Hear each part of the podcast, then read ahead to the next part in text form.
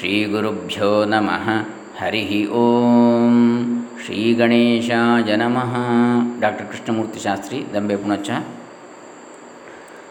ವಿದ್ಯಾರಣ್ಯ ಮಹಾಮುನಿಗಳ ವೇದಾಂತ ಪ್ರಕರಣ ಗ್ರಂಥ ಪಂಚದಶಿಯದರಲ್ಲಿ ಆರನೆಯ ಪ್ರಕರಣ, ಚಿತ್ರದೀಪ ಪ್ರಕರಣ. ಅದರಲ್ಲಿ ಇವತ್ತು ನಾವು ಅರುವತ್ತ ಒಂದನೇ ಶ್ಲೋಕದಿಂದ ನೋಡಲಿಕ್ಕಿದ್ದೇವೆ. ಈಗಾಗಲೇ ಹಿಂದಿನ ಶ್ಲೋಕದಲ್ಲಿ ದೇಹವೇ ಆತ್ಮ ಅಂದರೆ ಅಂಥೇಳಿ ತಿಳಿದಿರತಕ್ಕಂತಹ ಯಾರು ಚಾರ್ವಾಕರು ಅಥವಾ ಲೋಕಾಯತರು ತಮ್ಮ ಅಂದರೆ ನಾಸ್ತಿಕರು ಅವರು ತಮ್ಮ ಮತವು ಶ್ರುತಿಗೆ ಸಮ್ಮತ ಅಂತೇಳಿ ತೋರಿಸಲಿಕ್ಕೆ ತಮಗೆ ಅನುಕೂಲವಾದ ಶ್ರುತಿ ವಾಕ್ಯಗಳ ಪ್ರಮಾಣವನ್ನು ಕೂಡ ಅದಕ್ಕೆ ಕೊಡ್ತಾರೆ ಅಂತೇಳಿ ಹೇಳ್ತಾರೆ. ಈಗ ಅರವತ್ತನೇ, ಅರವತ್ತೊಂದನೇ ಶ್ಲೋಕದಲ್ಲಿ ಹೇಳ್ತಾ ಇದ್ದಾರೆ, ಶ್ರೌತಿ ಕರ್ತು ಸ್ವಪಕ್ಷಂತೆ ಕೋಶಮನ್ನಮಯಂ ತಥಾ ವಿರೋಚನಸ್ಯ ಸಿದ್ಧಾಂತಂ ಪ್ರಮಾಣಂ ಪ್ರತಿಜಜ್ಞಿರೇ. ಅರವತ್ತ ಒಂದನೇ ಶ್ಲೋಕ ಇದು.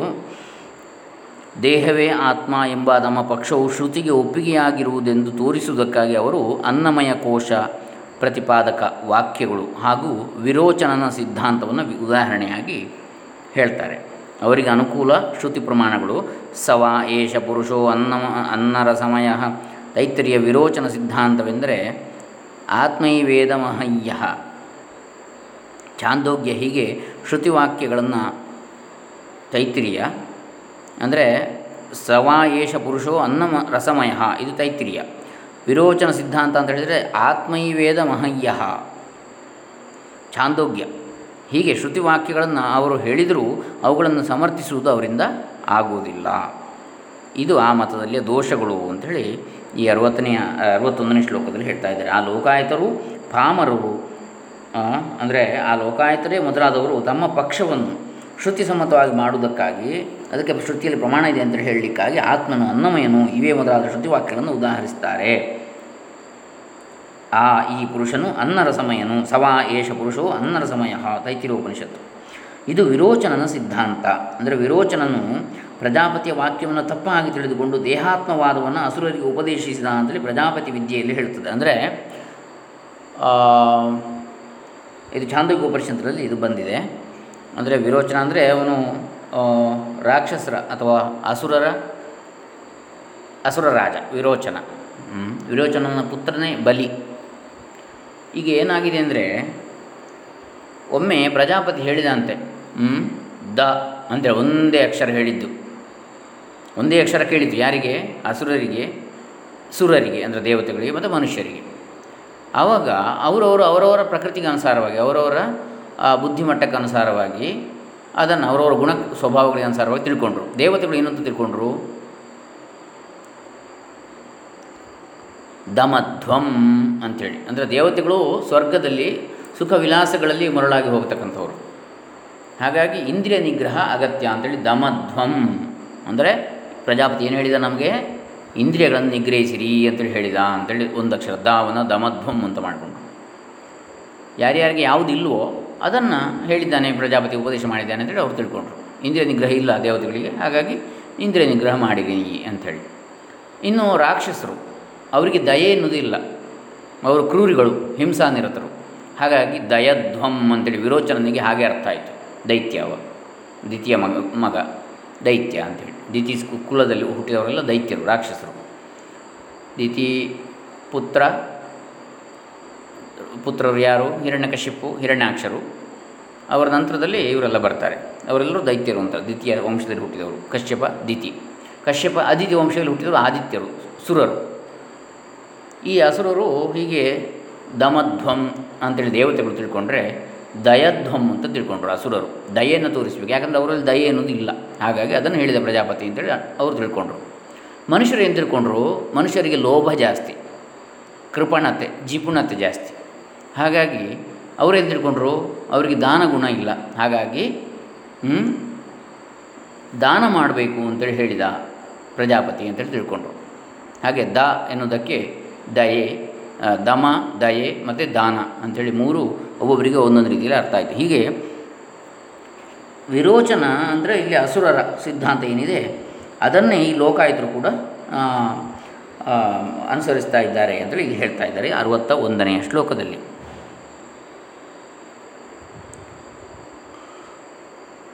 ಅಂದರೆ ಈ ಚಾರ್ವಾಕರು ಪ್ರತ್ಯಕ್ಷವನ್ನು ಮಾತ್ರ ನಂಬತಕ್ಕ ಪ್ರತ್ಯಕ್ಷವಾದಿಗಳು. ಆದರೂ ತಮ್ಮ ಅಭಿಪ್ರಾಯವು ಸರಿ ಎಂದು ಜನರಿಗೆ ನಂಬಿಕೆ ಹುಟ್ಟಿಸುವುದಕ್ಕಾಗಿ ಯಾವುದೋ ಸಂದರ್ಭದಲ್ಲಿ ಬಂದ ವೇದವಾಕ್ಯವನ್ನು ಉದಾಹರಿಸಿ ಬಿಡ್ತಾರೆ ಉದಾಹರಣೆಗೆ, ಅನ್ನಮಯ ಕೋಶವನ್ನು ವಿವರಿಸುವುದಕ್ಕಾಗಿ ತೈತ್ರಿಯದಲ್ಲಿ ಸವಾ ಏಷ ಪುರುಷೋ ಅನ್ನರಸಮಯ ತೈತ್ರಿಯ ಉಪನಿಷತ್ತಲ್ಲಿ ಬರ್ತದೆ. ಅನ್ನಮಯವಾದದ್ದು ದೇಹವಾದ್ದರಿಂದ ಪುರುಷ ಆತ್ಮ ಎಂದರೆ ಈ ದೇಹವೇ ಎನ್ನುತ್ತಾರೆ. ರಾಕ್ಷಸನಾದ ವಿರೋಚನನು ಆತ್ಮ ಇವ ದೇಹಮಯ ಎಂದು ಹೇಳುತ್ತಾನೆ. ಅದೇ ವೇದದ ಸಿದ್ಧಾಂತವೆಂದು ಈ ಚಾರ್ವಾಕರ ಹೇಳಿಕೆ.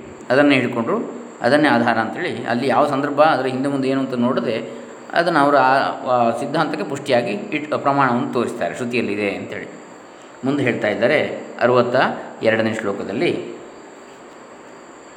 ಈಗ ಅಂದರೆ ಇಂದ್ರಿಯಾತ್ಮವಾದಿಯ ಮತವನ್ನು ಹೇಳ್ತಾರೆ. ಇಂದ್ರಿಯಗಳೇ, ಇದೀಗ ದೇಹವೇ ಆತ್ಮ ಅಂತ ಹೇಳಿದ್ದು. ಈಗ ಇಂದ್ರಿಯಗಳೇ ಆತ್ಮ ಅಂತ ಹೇಳುವವರು ಏನು ಹೇಳ್ತಾರೆ? ಆತ್ಮ ಅಂದರೆ ನಾನು ಅಂದರೆ ದೇಹ ಅಂತೇಳಿ ತಿಳಿದರು ಚಾರ್ವಾಕರು. ಈಗ ನಾನು ಅಂದರೆ ಇಂದ್ರಿಯಗಳು ಅಂತ ಹೇಳ್ತಾ ಇದ್ದಾರೆ. ಇನ್ನೊಂದು ಮತ. ಜೀವಾತ್ಮ ನಿರ್ಗಮೇ ದೇಹ ಮರಣ ಸ್ಯಾತ್ ಪ್ರದರ್ಶನಾತ್ ದೇಹಾತಿರಿಕ್ತ ಏವಾತ್ಮೇತ್ಯಾಹುರ್ಲೋಕಾಯತಾ ಪರೇ. ಅಂದರೆ ಜೀವಾತ್ಮನು ಹೋಗುತ್ತಿರುವಾಗ ಸ್ಥೂಲ ದೇಹದ ನಾಶವು ಪ್ರತ್ಯಕ್ಷವಾಗಿ ತೋರುವುದರಿಂದ ಆತ್ಮನು ಶರೀರಕ್ಕಿಂತ ಬೇರೆಯವನಾಗಿರಬೇಕು ಎಂದು ಇತರ ಲೋಕಾಯತರು ಹೇಳ್ತಾರೆ. ಅವರಲ್ಲಿ ಇನ್ನೊಂದು ಭೇದ ಇದೆ. ಶರೀರ ಅಲ್ಲ ಇರಬೇಕು, ಬಹುಶಃ ಇಂದ್ರಿಯಗಳು ಇರಬೇಕು ಅಂತೇಳಿ ಶರೀರಕ್ಕಿಂತ ಭಿನ್ನವಾದವ ಅಂತೇಳಿ ಜೀವಾತ್ಮನ ಹೋದ ಮೇಲೆ ದೇಹವು ಸತ್ತು ಬೀಳುವುದು ಇದು ಕಾಣುತ್ತದೆ. ಹಾಗಾಗಿ ದೇಹಕ್ಕಿಂತ ಆತ್ಮನು ಬೇರೆಯಾಗಿರಬೇಕೆಂದು ಬೇರೆ ಕೆಲವು ಲೋಕಾಯತರು ಹೇಳ್ತಾರೆ ಅಂತ ಹೇಳ್ತಾರೆ. ಇದು ಅವರ ಅಭಿಪ್ರಾಯದಂತೆ ಇಂದ್ರಿಯಗಳು ಆತ್ಮ ಅಂಥೇಳಿ ಇದು ಅರವತ್ತೆರಡನೇ ಶ್ಲೋಕದಲ್ಲಿ ಕಾಣತಕ್ಕಂಥ ವಿಚಾರ. ಅಂದರೆ ಈ ನಾಸ್ತಿಕರಲ್ಲಿ ಇನ್ನೊಂದು ಬಗೆಯವರಿದ್ದಾರೆ. ಅವರು ದೇಹಾತ್ಮವಾದಿಗಳಲ್ಲ, ದೇಹಕ್ಕಿಂತ ಅತಿರಿಕ್ತವಾದದ್ದು ಆತ್ಮ. ಏಕೆಂದರೆ ಮನುಷ್ಯನ ಸತ್ತು ಹೋದಾಗ ದೇಹವಿದ್ದೇ ಇರ್ತದೆ, ಹೆಣದಲ್ಲಿ ಚೈತನ್ಯವಿರುವುದಿಲ್ಲ, ಜೀವಾತ್ಮನ ಇರುವುದಿಲ್ಲ. ಆದ್ದರಿಂದ ದೇಹವು ಆತ್ಮವಲ್ಲ, ಇಂದ್ರಿಯವು ಆತ್ಮನ ಎನ್ನುವುದು ಸರಿ. ಹೇಗೆಂದರೆ ನಾನು ನೋಡುತ್ತೇನೆ, ನಾನು ಕೇಳುತ್ತಿದ್ದೇನೆ, ನಾನು ಹೋಗುತ್ತೇನೆ ಎಂದು ಜನರು ಆಡಿಕೊಳ್ಳುವುದು ಪ್ರತ್ಯಕ್ಷವಾಗಿದೆ. ಇಲ್ಲಿ ನೋಡತಕ್ಕದ್ದು ದೇಹವಲ್ಲ, ನೇತ್ರೇಂದ್ರಿಯ. ಕೇಳತಕ್ಕದ್ದು ಶ್ರೋತ್ರೇಂದ್ರಿಯ, ಹೋಗತಕ್ಕದ್ದು ಪಾದವೆಂಬ ಕರ್ಮೇಂದ್ರಿಯ. ಆದ್ದರಿಂದ ಇಂದ್ರಿಯವೇ ಆತ್ಮ ಎಂದು ಇವರ ಅಭಿಪ್ರಾಯ. ಇದು ಅರವತ್ತೆರಡು ಅರವತ್ತ್ಮೂರು ಶ್ಲೋಕಗಳ ಒಂದು ಸಾರವನ್ನು ನಾವು ನೋಡ್ತಾ ಇದ್ದೀವಿ ಇಲ್ಲಿ. ಅಂದರೆ ದೇಹಕ್ಕಿಂತ ಬೇರೆಯ ಅವನಾದಂತಹ ಈ ಆತ್ಮನು ಯಾರೆಂಬುದನ್ನು ಹೇಳ್ತಾ ಇದ್ದಾರೆ? ಪ್ರತ್ಯಕ್ಷತ್ವೇನಾಭಿಮತ ಅಹಂ ಧೀರ್ ದೇಹಾತಿರೇಕಿಣಂ ಗಮಯೇದಿಂದ್ರಿಯಾತ್ಮಾನಂ ವಚ್ಮಿ ಇತ್ಯಾದಿ ಪ್ರಯೋಗತಃ. ಅರವತ್ತ್ಮೂರನೇ ಶ್ಲೋಕ. ನಾನು ನುಡಿಯುತ್ತೇನೆ. ನಾನು ನೋಡುತ್ತೇನೆ ಇತ್ಯಾದಿ. ಇದೇ ಮೊದಲಾದ ಪ್ರಯೋಗವಿರುವುದರಿಂದ ಪ್ರತ್ಯಕ್ಷ ಭಾವದಿಂದ ಸಮ್ಮತವಾದ ನಾನು ಎಂಬ ಜ್ಞಾನವು ದೇಹಕ್ಕಿಂತ ಭಿನ್ನವಾದ ಇಂದ್ರಿಯವನ್ನೇ ಆತ್ಮನೆಂದು ತಿಳಿಸುವಂಥದ್ದು ಅಂತೇಳಿ. ಈ ಅರವತ್ತ ಮೂರನೇ ಶ್ಲೋಕದಲ್ಲಿ ಶ್ರುತಿಯಲ್ಲಿ ಅಂದರೆ ನಾನು ಮಾತನಾಡುತ್ತೇನೆ, ನಾನು ನೋಡುತ್ತೇನೆ ಇತ್ಯಾದಿ ಪ್ರಯೋಗಗಳಿಂದ ಪ್ರತ್ಯಕ್ಷವಾಗಿ ಸಮ್ಮತವಾಗಿರುವ ಅಹಂ ಬುದ್ಧಿಯು ಸ್ಥೂಲ ದೇಹಕ್ಕಿಂತಲೂ ಬೇರೆಯಾದ ಇಂದ್ರಿಯ ರೂಪನಾದ ಆತ್ಮನನ್ನು ಸೂಚಿಸ್ತದೆ ಅಂತ ಅವರು ಹೇಳ್ತಾರೆ. ಚೇತನವಾದ ಇಂದ್ರಿಯಗಳು ಅದೆಂತ ಆತ್ಮವಾಗ್ತವೆ ಅಂತೇಳಿ ಮುಂದಿನ ಪ್ರಶ್ನೆ. ಅದಕ್ಕೆ ಹೇಳ್ತಾರೆ ಅಚೇತನವಾದ ಅಂದರೆ ಈಗ ಅಚೇತನವಾದ ಇಂದ್ರಿಯಗಳಿಗೆ ಆತ್ಮತ್ವ ಹೊಂದುವುದಿಲ್ಲ ಎಂಬ ಶಂಕೆಗೆ ಪರಿಹಾರವನ್ನು ಪೂರ್ವಪಕ್ಷಿ ಹೇಳ್ತಾನೆ. ಅಚೇತನವಾದ ಇಂದ್ರಿಯಗಳು ಹೇಗೆ ಆತ್ಮ, ಆಗ್ತವೆ? ಇಂದ್ರಿಯಕ್ಕೆ ಸ್ವಯಂ ಶಕ್ತಿ ಇಲ್ಲ. ಈಗ ಮನಸ್ಸು ಅಲ್ಲಿದ್ದರೆ ಮಾತ್ರ ನಮಗೆ ಕಣ್ಣು, ಕಾಣುವಂಥದ್ದು, ಕಿವಿ ಕೇಳುವಂಥದ್ದು. ಇಲ್ಲದಿದ್ದರೆ ಮನಸ್ಸು ಎಲ್ಲಿಯೋ ಇದ್ದರೆ ಏನೂ ಗೊತ್ತಾಗೋದಿಲ್ಲ. ಹಾಗಾಗಿ ಇಂದ್ರಿಯಗಳ ಹಿಂದೆ ಇನ್ನೊಂದಿರಬೇಕಲ್ಲ ಅಂಥೇಳಿ ಅದಕ್ಕೆ ಮುಂದೆ ಹೇಳ್ತಾರೆ, ವಾಗಾದೀನಿನ್ ವಾಗಾದೀನಾಮಿಂದ್ರಿಯಾಣಾಂ ಕಲಹ ಶ್ರುತಿ ಶುಶ್ರುತ ತೇನ ಚೈತನ್ಯಮೇ ತೇಷಾಂ ಆತ್ಮತ್ವಂ ತತ ವಹಿ ಅಂದರೆ ವಾಕ್ಯ ಮೊದಲಾದ ಇಂದ್ರಿಯಗಳ ಕಲಹವು ಶ್ರುತಿಗಳಲ್ಲಿ ಹೇಳಲ್ಪಟ್ಟಿದೆ. ಬೃಹದಾರಣ್ಯ ಉಪನಿಷತ್ತು, ಚಾಂದೋಗ್ಯ ಉಪನಿಷತ್ತು ಪ್ರಶ್ನ ಉಪನಿಷತ್ತು ಇವುಗಳಲ್ಲಿ ಇಂದ್ರಿಯಗಳ ಸ್ಪರ್ಧೆಯನ್ನು ಹೇಳಿದೆ. ನಾನೇ ದೊಡ್ಡವ ನಾನೇ ದೊಡ್ಡವ ಅಂತೇಳಿ. ಆದುದರಿಂದ ಇಂದ್ರಿಯಗಳಿಗೆ ಚೈತನ್ಯವಿರಬೇಕಾಗ್ತದೆ. ಇಂದ್ರಿಯಗಳಿಗೆ ಚೈತನ್ಯವಿರುವುದರಿಂದ ಆತ್ಮತ್ವವು ಸಿದ್ಧವಾಗ್ತದೆ ಅಂತ ಅದಕ್ಕೆ ಹೇಳ್ತಾರೆ. ಅರವತ್ತ ನಾಲ್ಕನೇ ಶ್ಲೋಕದಲ್ಲಿ, ಶ್ರುತಿಯಲ್ಲಿ ವಾಕ್ ಅಥವಾ ವಾಣಿ ಮೊದಲಾದ ಇಂದ್ರಿಯಗಳ ಕಲಹದ ವರ್ಣನೆ ಇದೆ. ಆದುದರಿಂದ ಅವುಗಳಿಗೆ ಚೈತನ್ಯವಿದೆ ಹಾಗೂ ಆತ್ಮತ್ವವು ಇರುತ್ತದೆ ಅಂತೇಳಿ ಅವರ ಅವರ ಅಭಿಪ್ರಾಯ. ಅದನ್ನು ಸಮರ್ಥನೆ ಮಾಡ್ತಾರೆ ಅವರು. ಅಂದರೆ ಇಲ್ಲೊಂದು ಶಂಕೆ ಬರ್ತದೆ. ಆತ್ಮಕ್ಕೆ ಚೈತನ್ಯ ಶಕ್ತಿ ಇರಬೇಕು. ನೋಡುವುದು, ಹೋಗುವುದು ಮೊದಲಾದನ್ನು, ಮೊದಲಾದದ್ದು ಚೈತನ್ಯವಿಲ್ಲದೆ ಆಗುವುದಿಲ್ಲ. ಜಡವಾದ ಕಲ್ಲು ಬಂಡೆ ನೋಡುವುದೂ ಇಲ್ಲ, ಹೋಗುವುದಿಲ್ಲ. ಆದ್ದರಿಂದ ಜಡವಾದ ಇಂದ್ರಿಯವು ಹೇಗೆ ಆತ್ಮವಾದೀತು ಎಂದು ಇದಕ್ಕೆ ಉತ್ತರವೇನೆಂದರೆ, ಉಪನಿಷತ್ತುಗಳಲ್ಲಿ ವಾಕ್ ಮೊದಲಾದ ಇಂದ್ರಿಯಗಳು ಪರಸ್ಪರ ಮಾತಾಡಿದವೆಂದು ಜಗಳವಾಡಿದವೆಂದು ವರ್ಣನೆ ಇದೆ. ಅದು ಕಾವ್ಯ ರೂಪವಾದ ವರ್ಣನೆ. ಆದ್ದರಿಂದ ಅವುಗಳಿಗೆ ಚೈತನ್ಯವಿದೆ ಎಂದು, ಅವು ಜಡವಸ್ತುಗಳು ಅಲ್ಲವೆಂದು ತಿಳಿಯಬೇಕು ಎಂದು ಇಂದ್ರಿಯ ಆತ್ಮವಾದಿಗಳ ಮತ. ಅದುವೇ ಸತ್ಯ ಅಂತೇಳಿ. ದೇಹಾತ್ಮವಾದಿಗಳ ಈ ಮತ ಸರಿಯಲ್ಲ. ಸತ್ತ ಮೇಲೆ ದೇಹವು ನಾಶವಾಗುವುದರಿಂದ ಆತ್ಮವು ನಾಶವಾಗುವುದೆಂದು ಈಗ ಹೊಸದಾದ ಆತ್ಮ ಹುಟ್ಟಿದೆ ಎಂದು ಹೇಳಬೇಕಾಗ್ತದೆ. ಆಗ ಪುಣ್ಯಪಾಪಗಳ ಗತಿಯೇನು ಅವುಗಳಿಗೆ ಫಲವೇ ಇಲ್ಲವೆಂದಾಗ್ತದೆ. ನಮಗೆ ಒದಗುವ ನಾನಾ ಬಗೆಯ ಸುಖ ದುಃಖಗಳಿಗೆ ಕಾರಣವೇ ಇಲ್ಲವಾಗ್ತದೆ. ಕರ್ಮ ಇಲ್ಲದಿದ್ದರೆ ಧರ್ಮಕ್ಕೆ ಬೆಲೆಯೇ ಇಲ್ಲದಂತಾಗ್ತದೆ. ಪಾಪ ಕಾರ್ಯದಿಂದ ಏಕೆ ಸುಖವಾಗಿರಬಾರದು ಎಂಬುದಕ್ಕೂ ಉತ್ತರವಿಲ್ಲದೆ ಹೋಗ್ತದೆ. ಇಂದ್ರಿಯವು ಆತ್ಮವೆನ್ನುವುದೂ ಸರಿಯಲ್ಲ. ಜ್ಞಾನೇಂದ್ರಿಯ, ಕರ್ಮೇಂದ್ರಿಯಗಳು, ಕರ್ಮಗಳು ಇವುಗಳು ಸೇರಿ ಹತ್ತು ಇಂದ್ರಿಯಗಳಿವೆ.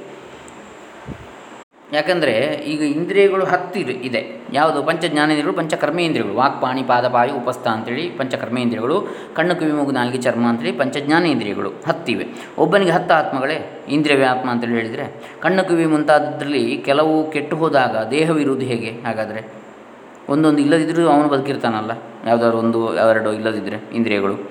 ನನ್ನ ಕಣ್ಣು, ನನ್ನ ಕಿವಿ, ನನ್ನ ದೇಹ ಎಂದು ಹೇಳುತ್ತೇವೆ. ಆದ್ದರಿಂದ ಈ ನಾನು ಯಾರು? ನಾನು ಕಿವಿ, ನಾನು ಕಣ್ಣು, ನಾನು ದೇಹ ಅಂತ ಹೇಳುವುದಿಲ್ಲ. ನನ್ನ ಕಣ್ಣು, ನನ್ನ ಕಿವಿ, ನನ್ನ ದೇಹ ಅಂತ ಹೇಳ್ತಾರಲ್ಲ. ಹಾಗಾದರೆ ನನ್ನ ಅಂತ ಹೇಳುವಾಗ ನಾನು ಯಾರು ಎಂಬ ಪ್ರಶ್ನೆಗೆ ಉತ್ತರವೇ ಇಲ್ಲದೆ ಹೋದಿತು. ಇಂದ್ರಿಯ ಮತ್ತು ದೇಹ ಇದ್ಯಾವುದು? ಆತ್ಮವಲ್ಲ, ಈ ಚಾರುವಾಕರವಾದ ಹುರುಳಿಲ್ಲದ್ದು ಅಂತೇಳಿ ನಾವು ತಿಳಿಬೇಕು. ಅರವತ್ತ ನಾಲ್ಕನೇ ಶ್ಲೋಕದಲ್ಲಿ ಹೀಗೆ ಹೇಳ್ತಾ ಇದ್ದಾರೆ ಮುಂದೆ. ಈಗ ಪ್ರಾಣಾತ್ಮವಾದಿಗಳ ಮತವನ್ನು ಹೇಳ್ತಾರೆ. ಪ್ರಾಣವೇ ಆತ್ಮ ಅಂತ ಹೇಳ್ತಾರೆ ಕೆಲವರು. ಅದಕ್ಕೆ ಏನು ಹೇಳ್ತಾರೆ ಹೈರಣ್ಯಗರ್ಭಾ ಪ್ರಾಣಾತ್ಮವಾದಿನಸ್ತ್ವೇವಮೂಚಿರೆ ಚಕ್ಷುರಾಧ್ಯಕ್ಷಲೋಪೇಪಿ ಪ್ರಾಣಸತ್ವೇ ತು ಜೀವತಿ ಅಂದರೆ ಪ್ರಾಣವೇ ಆತ್ಮವೆಂದು ತಿಳಿಯುವ ಹಿರಣ್ಯಗರ್ಭೋಪಾಸಕರು. ಹೀಗೆನ್ನುತ್ತಾರೆ. ಕಣ್ಣು, ಕಿವಿ ಮೊದಲಾದ ಇಂದ್ರಿಯಗಳು ನಾಶವಾದರೂ ಪ್ರಾಣವಿದ್ದರೆ ಸಾಕು, ಬದುಕುತ್ತಾನೆ. ಅಲ್ಲದೆ ಪ್ರಾಣವು ಗಾಢ ನಿದ್ದೆಯಲ್ಲಿಯೂ ಎಚ್ಚರವಾಗಿರುತ್ತದೆ. ಪ್ರಾಣವೇ ಎಲ್ಲವುಗಳಿಗಿಂತ ಹೆಚ್ಚಿನದು ಎಂದು ಮುಂತಾಗಿ ಶ್ರುತಿಯಲ್ಲಿದೆ. ಪ್ರಾಣಮಯ ಕೋಶವನ್ನು ಶ್ರುತಿಯಲ್ಲಿ ವಿಸ್ತಾರವಾಗಿ ವರ್ಣಿಸಿದ್ದಾರೆ. ಆದ್ದರಿಂದ ಪ್ರಾಣವೇ ಆತ್ಮ. ಹೈರಣ್ಯಗರ್ಭಾಹ ಪ್ರಾಣಾತ್ಮವಾದಿನಃ ತು ಏವಂ ಊಚಿರೆ. ಅವರು ಹೀಗೆ ಹೇಳಿದರೇನು ಚಕ್ಷುರಾಧ್ಯಕ್ಷ ಲೋಪೆ ಅಪಿ. ಕಣ್ಣುಗಳು ಇಲ್ಲದಿದ್ದರೂ ಕೂಡ, ಕಣ್ಣು ಮುಂತಾದ ಇಂದ್ರಿಯಗಳು ಇಲ್ಲದಿದ್ದರೂ ಕೂಡ ಪ್ರಾಣಸತ್ವೇತು ಜೀವತೆ ಪ್ರಾಣವಿದ್ದರೆ ಬದುಕ್ತಾನೆ. ಪ್ರಾಣವು ಜಾಗೃತಿ, ಸುಪ್ತಿ ನಿದ್ದೆಯಲ್ಲಿಯೂ ಪ್ರಾಣವು ಎಚ್ಚರವಾಗಿರುತ್ತದೆ. ಪ್ರಾಣಶ್ಚ ಪ್ರಾಣಶ್ಚೇ ಚೈಷ್ಟ್ಯಾದಿಕಂ ಶ್ರುತಂ. ಪ್ರಾಣದ ಚೇಷ್ಟೆಯು ನಿದ್ದೆಯಲ್ಲಿಯೂ ಕಂಡುಬರುತ್ತದೆ. ಕೋಶ ಪ್ರಾಣಮಯ ಸಮ್ಯಕ್ ವಿಸ್ತರೇಣ ಪ್ರಪಂಚಿತ. ಹಾಗೆ ಉಪನಿಷತ್ತು ವೇದಾದಿಗಳಲ್ಲಿ ಸಮ್ಯಕ್ ಬಹು ವಿಸ್ತಾರವಾಗಿ ಪ್ರಾಣಮಯ ಕೋಶವು ವರ್ಣಿತವಾಗಿದೆ ಅಂತೇಳಿ ಹೇಳ್ತಾ ಇದ್ದಾರೆ.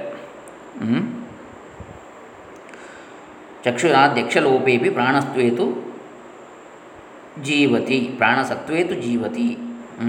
ಕಣ್ಣು ಮೊದಲಾದ ಇಂದ್ರಿಯಗಳು ಲೋಪ ಹೊಂದಿದ್ದರೂ ಪ್ರಾಣವಿದ್ದರೆ ಮನುಷ್ಯನ ಬದುಕಿರ್ತಾನೆ ಎಂದು ಪ್ರಾಣವನ್ನೇ ಆತ್ಮನೆಂದು ವಾದಿಸುವ ಹಿರಣ್ಯ ಗರ್ಭೋಪಾಸಕರು ಹೇಳ್ತಾರೆ.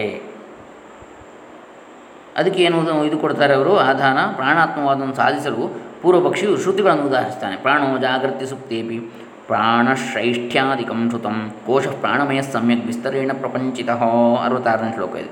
ಪ್ರಾಣವು ಸುಷುಪ್ತಿಯಲ್ಲಿ ಅಂದರೆ ಗಾಢ ಇದ್ದಲ್ಲಿ ಎಚ್ಚರವಾಗಿರುತ್ತದೆ. ಪ್ರಾಣ ಇಲ್ಲದ್ರೆ ಮನುಷ್ಯ ಬದುಕುವುದಿಲ್ಲ ಅಲ್ಲ? ಗಾಢ ನಿದ್ದೆಯಲ್ಲಿದ್ದರೂ ಮನುಷ್ಯ ಬದುಕಿದ್ದಾನೆ ಅಂತೇಳಿ ಹೇಳ್ತಾರೆ. ಯಾವುದರಿಂದಾಗಿ? ಪ್ರಾಣದ ಅಸ್ತಿತ್ವದಿಂದಾಗಿ.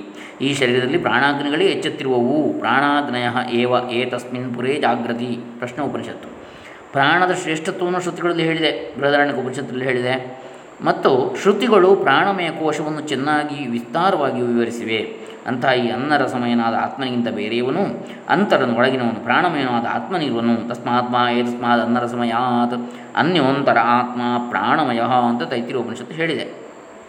ಇದು ಅರವತ್ತಾರನೇ ಶ್ಲೋಕದಲ್ಲಿ ನಾವು ಕಾಣುವಂಥದ್ದು. ಪ್ರಾಣ, ಅಪಾನ, ವ್ಯಾನ, ಉದಾನ, ಸಮಾನ ಎಂದು ಪಂಚವಾಯುಭೇದಗಳಿವೆ ಅಲ್ವೇ ಇವುಗಳ ಸಮಷ್ಟಿಯಾದ ವಾಯುವಿಗೂ ಪ್ರಾಣ ಅಂತೇಳಿ ಹೆಸರು, ಅಥವಾ ಮುಖ್ಯ ಪ್ರಾಣ ಅಂತ ಹೇಳ್ಬೋದು. ಸಮಷ್ಟಿ ರೂಪವಾದ ಈ ಪ್ರಾಣವೇ ಹಿರಣ್ಯಗರ್ಭ, ಸೂತ್ರಾತ್ಮ ಅಂತಲೂ ಹೇಳ್ತಾರೆ ಅವನು. ಹಿರಣ್ಯಗರ್ಭನನ್ನು ಉಪಾಸನೆ ಮಾಡತಕ್ಕ ಜನರು ಪ್ರಾಣವೇ ಆತ್ಮ ಅಂತ ಹೇಳ್ತಾರೆ. ಕಣ್ಣು ಮುಂತಾದ ಇಂದ್ರಿಯಗಳು ನಷ್ಟವಾದರೂ ಮನುಷ್ಯನು ಬದುಕಿರ್ತಾನೆ, ಪ್ರಾಣವಿರುವುದೇ ಇದಕ್ಕೆ ಕಾರಣ. ಮನುಷ್ಯನಿಗೆ ನಿದ್ರೆ ಬಂದಾಗ ದೇಹ ಮತ್ತು ಇಂದ್ರಿಯಗಳಿಗೆ ಚೈತನ್ಯವೇ ಇರುವುದಿಲ್ಲ. ಆದರೆ ಪ್ರಾಣವಾಯು ಮಾತ್ರ ಚೈತನ್ಯಮಯವಾಗಿ ಕೆಲಸ ಮಾಡುತ್ತಲೇ ಇರ್ತದೆ, ಉಸಿರಾಟ ನಡೀತಾ ಇರ್ತದೆ ಗಾಢ ನಿದ್ದೆಯಲ್ಲಿ ಕೂಡ. ಶ್ರುತಿಗಳಲ್ಲಿ ಕೂಡ ಹಾಗೆ, ಪ್ರಾಣಾದಯ ಏವ, ಏತಸ್ಮಿನ್ ಪುರೇ ಜಾಗೃತಿ ಪ್ರಶ್ನೆ ಉಪನಿಷತ್ತು ಹೇಳ್ತದೆ. ಮುಂತಾದ ವಚನಗಳು ಪ್ರಾಣದ ಶ್ರೇಷ್ಠತೆಯನ್ನು ಎತ್ತಿ ಹಿಡಿದಿವೆ. ಏತಸ್ಮಿನ್ ಪುರೇ ಅಂದರೆ ಈ ದೇಹದಲ್ಲಿ ಎಂದರ್ಥ. ದೇಹವು ಅಂದರೆ ಪ್ರಾಣವು ದೇಹವನ್ನು ಬಿಟ್ಟು ಹೋದಾಗ ಮಾತ್ರ ಮನುಷ್ಯನು ಮೃತನಾದ ಅಂತೇಳಿ ಲೋಕವು ತಿಳಿದಿದೆ. ಪ್ರಾಣ ಬಿಟ್ಟು ಹೋಯಿತು ಅಂತೇಳಿ. ಆದ್ದರಿಂದ ಪ್ರಾಣವೇ ಆತ್ಮ ಅಂಥೇಳಿ ಇವರ ಮತವಿದೆ ಅಂಥೇಳಿ ಅರವತ್ತೈದು, ಅರವತ್ತಾರನೇ ಶ್ಲೋಕದಲ್ಲಿ ಹೇಳ್ತಾ ಇದ್ದಾರೆ. ಪ್ರಾಣಾತ್ಮವಾದನ್ನು ಸಾಧಿಸಲು ಪೂರ್ವಪಕ್ಷಿ ಶ್ರುತಿಗಳನ್ನು ಉದಾಹರಿಸ್ತಾನೆ, ಪ್ರಾಣೋ ಜಾಗರ್ತಿ ಈಗ ಪ್ರಾಣಕ್ಕಿಂತ ಒಳಗಿರುವ ಮನಸ್ಸನ್ನು ಆತ್ಮನೆಂದು ಹೇಳುವವರ ಮತವನ್ನು ಉದಾಹರಿಸ್ತಾರೆ. ನೋಡಿ, ಒಂದೊಂದೇ ಆತ್ಮ ಸ್ವರೂಪವನ್ನು ಹೇಳ್ತಕ್ಕಂಥದ್ದು. ಮನಸ್ಸು ಹೇಗೆ ಬ್ರಹ್ಮ ಅಥವಾ ಆತ್ಮ? ಪ್ರಾಣಕ್ಕಿಂತ ಒಳಗಿರುವ ಮನಸ್ಸು ಆತ್ಮನೆಂದು ಹೇಳುವವರ ಅಭಿಪ್ರಾಯ ಏನು? ಮನ ಆತ್ಮೇತಿ ಮನ್ಯಂತೆ ಉಪಾಸನ ಜನಾ ಪ್ರಾಣಸ್ಯಾಭೋಕ್ತೃತ ಭೋಕ್ತೃತ ಸ್ಪಷ್ಟ ಅಂದರೆ ಬೇರೆ ಕೆಲವು ಉಪಾಸಕರು ಮನಸ್ಸೇ ಆತ್ಮವೆಂದು ತಿಳಿತಾರೆ. ಮನಃ ಆತ್ಮ ಇತಿ ಮನ್ಯಂತೆ ಉಪಾಸನಪರಾ ಜನಾ ಪ್ರಾಣಸ್ಯ ಅಭೋಕ್ತೃತ ಸ್ಪಷ್ಟ. ಅಂದರೆ ಪ್ರಾಣವು ಜಡವಾದದ್ದು? ಆದ್ದರಿಂದ ಅದು ಭೋಗಿಸುವುದಿಲ್ಲವೆಂಬುದು, ಭೋಗಿಸುವುದಲ್ಲವೆಂಬುದು ಸ್ಪಷ್ಟವೇ ಇರ್ತದೆ. ಪ್ರಾಣಸ್ಯ ಅಭೋಕ್ತೃತ ಸ್ಪಷ್ಟ. ಭೋಕ್ತೃತ್ವ ಮನಸಃ ತತಃ. ಹೀಗಾಗಿ ಮನಸ್ಸು ಭೋಕ್ತ, ಭೋಗಿಸುವಂಥದ್ದು. ಮನಸ್ಸು ಅನುಭವಿಸುವಂಥ ಸುಖ, ದುಃಖ ಇತ್ಯಾದಿಗಳನ್ನು ಎಲ್ಲವನ್ನು ಕೂಡ ಎಂಬುದು ಸಿದ್ಧವಾಯಿತು ಅಂತ ಮನಸ್ಸೇ ಆತ್ಮ ಅಂತೇಳಿ ಕೆಲವರು ಹೇಳ್ತಾರೆ? ಅರವತ್ತ ಆರನೇ ಶ್ಲೋಕದ ಏಳನೇ ಶ್ಲೋಕದಲ್ಲಿ ಇದನ್ನು ಹೇಳ್ತಾ ಇದ್ದಾರೆ. ಪ್ರಾಣಕ್ಕೆ ಭೋಕ್ತೃತ್ವವಿಲ್ಲದಿರುವುದರಿಂದ, ಮನಸ್ಸಿಗೆ ಭೋಕ್ತೃತ್ವ ಇರುವುದರಿಂದಲೂ ಉಪಾಸನಾಪರರಾದ ಜನರು ಮನಸ್ಸು ಆತ್ಮನೆಂದು ಭಾವಿಸ್ತಾರೆ. ಭೋಕ್ತೃತ್ವ ಅಂದರೆ ಅನುಭವ. ಮನೋಬ್ರಹ್ಮೇತ್ಯುಪಾಸೀತ ಚಾಂದೋಗ್ಯ ಉಪನಿಷತ್ತಿನಲ್ಲಿ ಬರ್ತದೆ. ಮನಸ್ಸೇ ಬ್ರಹ್ಮ. ಆತ್ಮ ಎಂದು ಉಪಾಸನೆ ಮಾಡತಕ್ಕವರು ಇದ್ದಾರೆ. ಪ್ರಾಣವು ಆತ್ಮವಾದರೆ ಸುಖ ದುಃಖಗಳು ಅದಕ್ಕೆ ತಿಳಿಯಬೇಕಾಗಿತ್ತು. ಅವನ್ನು ಭೋಗಿಸತಕ್ಕದ್ದು ಮನಸ್ಸೇ ಸುಖ ದುಃಖವನ್ನು. ಆದ್ದರಿಂದ ಮನಸ್ಸೇ ಆತ್ಮ. ಮನೆಯುವ ಮನುಷ್ಯಾಣಂ ಕಾರಣಂ ಬಂಧಮೋಕ್ಷಯೋಹೋ ಮೈತ್ರಾಯಣಿ ಉಪನಿಷತ್ತಿನಲ್ಲಿ ಬರ್ತದೆ ಎಂದು ನಾವು ಕಾಣ್ತೇವೆ ಸಂಸಾರ ಬಂಧ ಮೋಕ್ಷಗಳಿಗೆ ಕಾರಣವಾದದ್ದು ಮನಸ್ಸು. ಅನ್ಯೋಂತರ ಆತ್ಮ ಮನೋಮಯ ತೈತಿರಿ ಉಪನಿಷತ್ತು ಎಂದು ಶ್ರುತಿ ಇದೆ. ಹೀಗೆ ಪ್ರಾಣಕ್ಕಿಂತ ಅಂತರವಾದ ಒಳಗಿನದ್ದು ಮನಸ್ಸೆಂದು, ಅದು ಆತ್ಮವೆಂದು ಸ್ಪಷ್ಟವಾಗಿ ವೇದವು ಹೇಳಿರುವುದರಿಂದ ಮನಸ್ಸೇ ಆತ್ಮ ಅಂತೇಳಿ ಹೇಳಬೇಕು ಅಂತೇಳಿ ಇಲ್ಲಿ ಹೇಳ್ತಾ ಇದ್ದಾರೆ. ಮನಸ್ಸೇ ಆತ್ಮ ಅಂತೇಳಿ ಹೇಳ್ತಕ್ಕಂಥವ್ರು? ಮನ ಏವ? ಮನ್, ಅಂದರೆ ಮನಸ್ಸು ಆತ್ಮನೆಂದು ಸಾಧಿಸಲು ಯುಕ್ತಿಯನ್ನು ಪ್ರತಿಪಾದಿಸುವ ಶ್ರುತಿಯನ್ನು ಹೇಳ್ತಾರೆ. ಮನ ಏವ ಮನುಷ್ಯಾಣಾಂ ಕಾರಣಂ ಬಂಧವೋಕ್ಷಯೋ ಶ್ರುತೋ ಮನೋಮಯ ಕೋಶಸ್ತೇನಾತ್ಮೇತೀರಿತಂ ಮನಃ. ಮನಸ್ಸೇ ಮನುಷ್ಯನ ಬಂಧ ಮೋಕ್ಷಗಳಿಗೆ ಕಾರಣವಾಗಿರುವುದು. ಶ್ರುತಿಗಳು ಮನೋಮಯ ಕೋಶವನ್ನು ವಿವರಿಸಿವೆ. ಆದ್ದರಿಂದ ಮನಸ್ಸು ಆತ್ಮನು ಅಂತಹ ಪ್ರಾಣಮಯನಾದ ಆತ್ಮನಿಗಿಂತ ಬೇರೆಯವನು ಅಂತರನು ಮನೋಮಯನಾದ ಆತ್ಮನಿರುವನು ತಸ್ಮಾತ್ ವಾ ಏತಸ್ಮಾತ್ ಪ್ರಾಣಮಯಾದ ಅನ್ಯೋ ಅಂತರ ಆತ್ಮ ಮನೋಮಯ ಅಂತ ತೈತಿರೋಪನಿಷತ್ತು ಹೇಳಿದೆ. ಇದು ನಾವು ಅರವತ್ತ ಎಂಟನೇ ಶ್ಲೋಕದಲ್ಲಿ ಕಾಣತಕ್ಕಂಥದ್ದು ಈಗ ಮನಸ್ಸಿನ ಅಂದರೆ ಇಲ್ಲಿ ಮನುಷ್ಯನಿಗೆ ಬಂಧವಾಗುವುದಕ್ಕೂ ಮೋಕ್ಷವಾಗುವುದಕ್ಕೂ ಮನಸ್ಸೇ ಮುಖ್ಯವಾಗಿ ಕಾರಣವೆನಿಸ್ತದೆ ಮನೋಮಯ ಕೋಶವೂ ಶ್ರುತಿಯಲ್ಲಿ ವರ್ಣಿತವಾಗಿದೆ. ಆದ್ದರಿಂದ ಮನಸ್ಸೇ ಆತ್ಮ ಅಂತೇಳಿ ಹೇಳಬೇಕಾಯಿತು ಅಂತ ಹೇಳ್ತಾರೆ. ಈಗ ಮನಸ್ಸಿನಿಂದ ಒಳಗಿರುವ ವಿಜ್ಞಾನಕ್ಕೆ ಬುದ್ಧಿಗೆ ಆತ್ಮ ಅಂತೇಳಿ ಹೇಳುವಂತಹ ಬೌದ್ಧರ ಮತವನ್ನು ಹೇಳ್ತಾರೆ. ನೋಡಿ, ಬೌದ್ಧನ ಮತವನ್ನು ಉದಾಹರಿಸ್ತಾರೆ ಇಲ್ಲಿ. ವಿಜ್ಞಾನಕ್ಕೆ ಆತ್ಮತ್ವವನ್ನು ಹೇಳ್ತಕ್ಕಂಥದ್ದು. ವಿಜ್ಞಾನಮಾತ್ಮೇತಿ ಪರ ಆಹುಹು ಕ್ಷಣಿಕವಾದಿನಃ ವಿಜ್ಞಾನ ಆತ್ಮೇತಿ ಪರಃ ಆಹು ಕ್ಷಣಿಕವಾದಿನಃ, ಯಥೋ ವಿಜ್ಞಾನ ಮೂಲತ್ವ ಮನಸೋ ಗಮ್ಯತೆ ಸ್ಫುಟಂ. ಬುದ್ಧಿಯು ಇದು ಅರವತ್ತೊಂಬತ್ತನೇ ಶ್ಲೋಕ. ಮನಸ್ಸಿಗೆ ಹೇತು ಎಂಬುದು ಸ್ಫುಟವಾಗಿರುವುದರಿಂದ, ಮನಸ್ಸಿಗೆ ಕಾರಣ ಯಾವುದು? ಬುದ್ಧಿ. ಬುದ್ಧಿ ಇದ್ದರೆ ಮಾತ್ರ ಅವನಿಗೆ ಮನಸ್ಸು.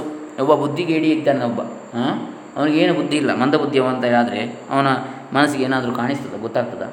ಎಂಥ ಗೊತ್ತಾಗೋದು? ಸುಖ ದುಃಖಗಳು ಗೊತ್ತಾಗೋದಿಲ್ಲ. ಬಾಕಿದವರಿಗೆ ಗೊತ್ತಾದ ಹಾಗೆ ಬುದ್ಧಿ ಇಲ್ಲದವನಿಗೆ ಹಾಗಾಗಿ ಬುದ್ಧಿಯು ಮನಸ್ಸಿಗೆ ಕಾರಣವಾದ್ದರಿಂದ ಸ್ಫುಟವಾಗಿರುವುದು, ಇದು ಸ್ಫುಟವಾಗಿರುವುದು, ಸ್ಪಷ್ಟವಾಗಿರುವುದರಿಂದ ಬುದ್ಧಿಯೇ ಆತ್ಮನೆಂದು ಕ್ಷಣಿಕವಾದಿಗಳು ನಂಬುತ್ತಾರೆ ಅಥವಾ ಹೇಳ್ತಾರೆ. ಇದು ಅರವತ್ತೊಂಬತ್ತನೇ ಶ್ಲೋಕದಲ್ಲಿ ಕಾಣತಕ್ಕಂಥದ್ದು ನಾವು. ಬೌದ್ಧರ ಮತ ಅಂತ ಹೇಳ್ತಾರೆ. ಬುದ್ಧಿಯನ್ನೇ ಆತ್ಮ ಅಂತ ತಿಳಿಯುವಂಥವರ. ಮನಸ್ಸು ವಿಜ್ಞಾನ ಮೂಲವಾಗಿದೆ ಎಂದರೆ ಮನಸ್ಸನ್ನು ಅರಿಯುವುದಕ್ಕೆ ಕ್ಷಣ ಕ್ಷಣಕ್ಕೆ ಹುಟ್ಟಿ ಸಾಯುತ್ತಿರುವ ಬುದ್ಧಿಯೂ ಕಾರಣವಾಗಿದೆ. ಆದ್ದರಿಂದ ಬೌದ್ಧರು ವಿಜ್ಞಾನವೇ ಆತ್ಮ ಅಂತೇಳಿ ಹೇಳ್ತಾರೆ. ಇಲ್ಲಿ ಈ ವಾದಗಳು ಸರಿಯಾದುದಲ್ಲ ಅಂದರೆ ನನ್ನ ಪ್ರಾಣ ಎಂದು ಹೇಳುತ್ತೇವೆ. ಆದ್ದರಿಂದ ಈ ನಾನು ಪ್ರಾಣಕ್ಕಿಂತ ಬೇರೆ ಆಗಿರಬೇಕು ಹೊರಗೆ ಬೀಸುವ ವಾಯುವೇ ದೇಹದೊಳಗೆ ಹೋದ ಮಾತ್ರದಿಂದ ಆತ್ಮವಾಗಿ ಬಿಡುವುದಿಲ್ಲ. ಅದರಲ್ಲಿ ಚಲನಶಕ್ತಿ ಇದೆ ಹೊರತು ಜ್ಞಾನಶಕ್ತಿ ಇಲ್ಲ. ಆದ್ದರಿಂದ ನಿದ್ರೆ ಬಂದಾಗ ಪ್ರಾಣವಿದ್ದರೂ ನಮಗೆ ಏನೂ ತಿಳಿಯುವುದಿಲ್ಲ. ಮನಸ್ಸು ಜ್ಞಾನಕ್ಕೆ ಸಾಧನವೇ ಹೊರತು ಅದೇ ಸ್ವತಃ ಏನನ್ನು ತಿಳಿಯಲ್ಲ ಆಗದು. ನನ್ನ ಮನಸ್ಸು ಎಂಬ ವ್ಯವಹಾರವಿರುವುದರಿಂದ ನಾನು ಬೇರೆ ಇರಬೇಕು. ಮನಸ್ಸು ವಿಷಯ ವಾಸನೆಗಳಿಂದ ಕೂಡಿದರೆ ಸಂಸಾರ ಬಂಧನವಾಗ್ತದೆ. ಹೀಗೆ ಇಲ್ಲಿ ಮನಸ್ಸು ಎಲ್ಲದಕ್ಕೂ ಕಾರಣ ಅಂತೇಳಿ ಹೇಳಿದ ಹಾಗಾಯಿತು. ವಿಷಯ ವಾಸನೆಗಳಿಂದ ಕೂಡಿದ್ದರೆ ಮನಸ್ಸು ಸಂಸಾರ ಬಂಧನಕ್ಕೆ ಕಾರಣವಾಗ್ತದೆ. ವಿಷಯ ವಾಸನೆ ಹೋದಾಗ ಮತ್ತು ಆತ್ಮಜ್ಞಾನವು ಬಂದಾಗ ಜೀವನಿಗೆ ಮೋಕ್ಷವಾಗ್ತದೆ. ಮನಸ್ಸು ಆತ್ಮನ ಬಂಧ ಮೋಕ್ಷಗಳಿಗೆ ಕಾರಣವೇ ಹೊರತು ಅದಕ್ಕೇ ಬಂಧ ಮೋಕ್ಷಗಳಾಗುವುದಿಲ್ಲ ಮನಸ್ಸಿಗೆ. ಆತ್ಮನ ಬಂಧ ಮೋಕ್ಷಗಳಿಗೆ ಕಾರಣ ಮನಸ್ಸು ಅಂತೇಳಿ ಆದ್ದರಿಂದ ಈ ವಾದಗಳು ಅಸಂಗತವಾದವು. ಕ್ಷಣಿಕ ವಿಜ್ಞಾನವಾದಿಗಳಾದ ಬೌದ್ಧರು ವಿಜ್ಞಾನವೇ ಆತ್ಮ ಅಂತೇಳಿ ಹೇಳ್ತಾರೆ. ಅದು ಮನಸ್ಸಿಗಿಂತಲೂ ಒಳಗಿನದ್ದು, ಸೂಕ್ಷ್ಮವಾದದ್ದು. ಮನಸ್ಸಿಗೆ ವಿಜ್ಞಾನವು ಮೂಲ ಎಂಬುದು ಸ್ಪಷ್ಟವಾಗಿ ತಿಳಿದು ಬರ್ತದೆ ಅಂತೇಳಿ ಹೇಳ್ತಾರೆ. ಈಗ ಎಪ್ಪತ್ತನೇ ಶ್ಲೋಕದಲ್ಲಿ ಏನು ಹೇಳ್ತಾರೆ? ಈಗ ಮನೋಬುದ್ಧಿಗಳಿಗೆ ಕಾರ್ಯಕಾರಣ ಭಾವವನ್ನು ತೋರಿಸ್ತಾರೆ. ಅಂದರೆ ಮನಸ್ಸು ಕಾರ್ಯ, ಅದಕ್ಕೆ ಕಾರಣ ಬುದ್ಧಿ ಅಂತೇಳಿ. ಅಹಂ ವೃತ್ತಿರಿದಂ ವೃತ್ತಿರಿತ್ಯಂತಃಕರಣಂ ದ್ವಿಧಾ. ಅಹಂ ವೃತ್ತಿರಿದಂ ವೃತ್ತಿರಿತ್ಯಂತಃಕರಣಂ ದ್ವಿಧಾ.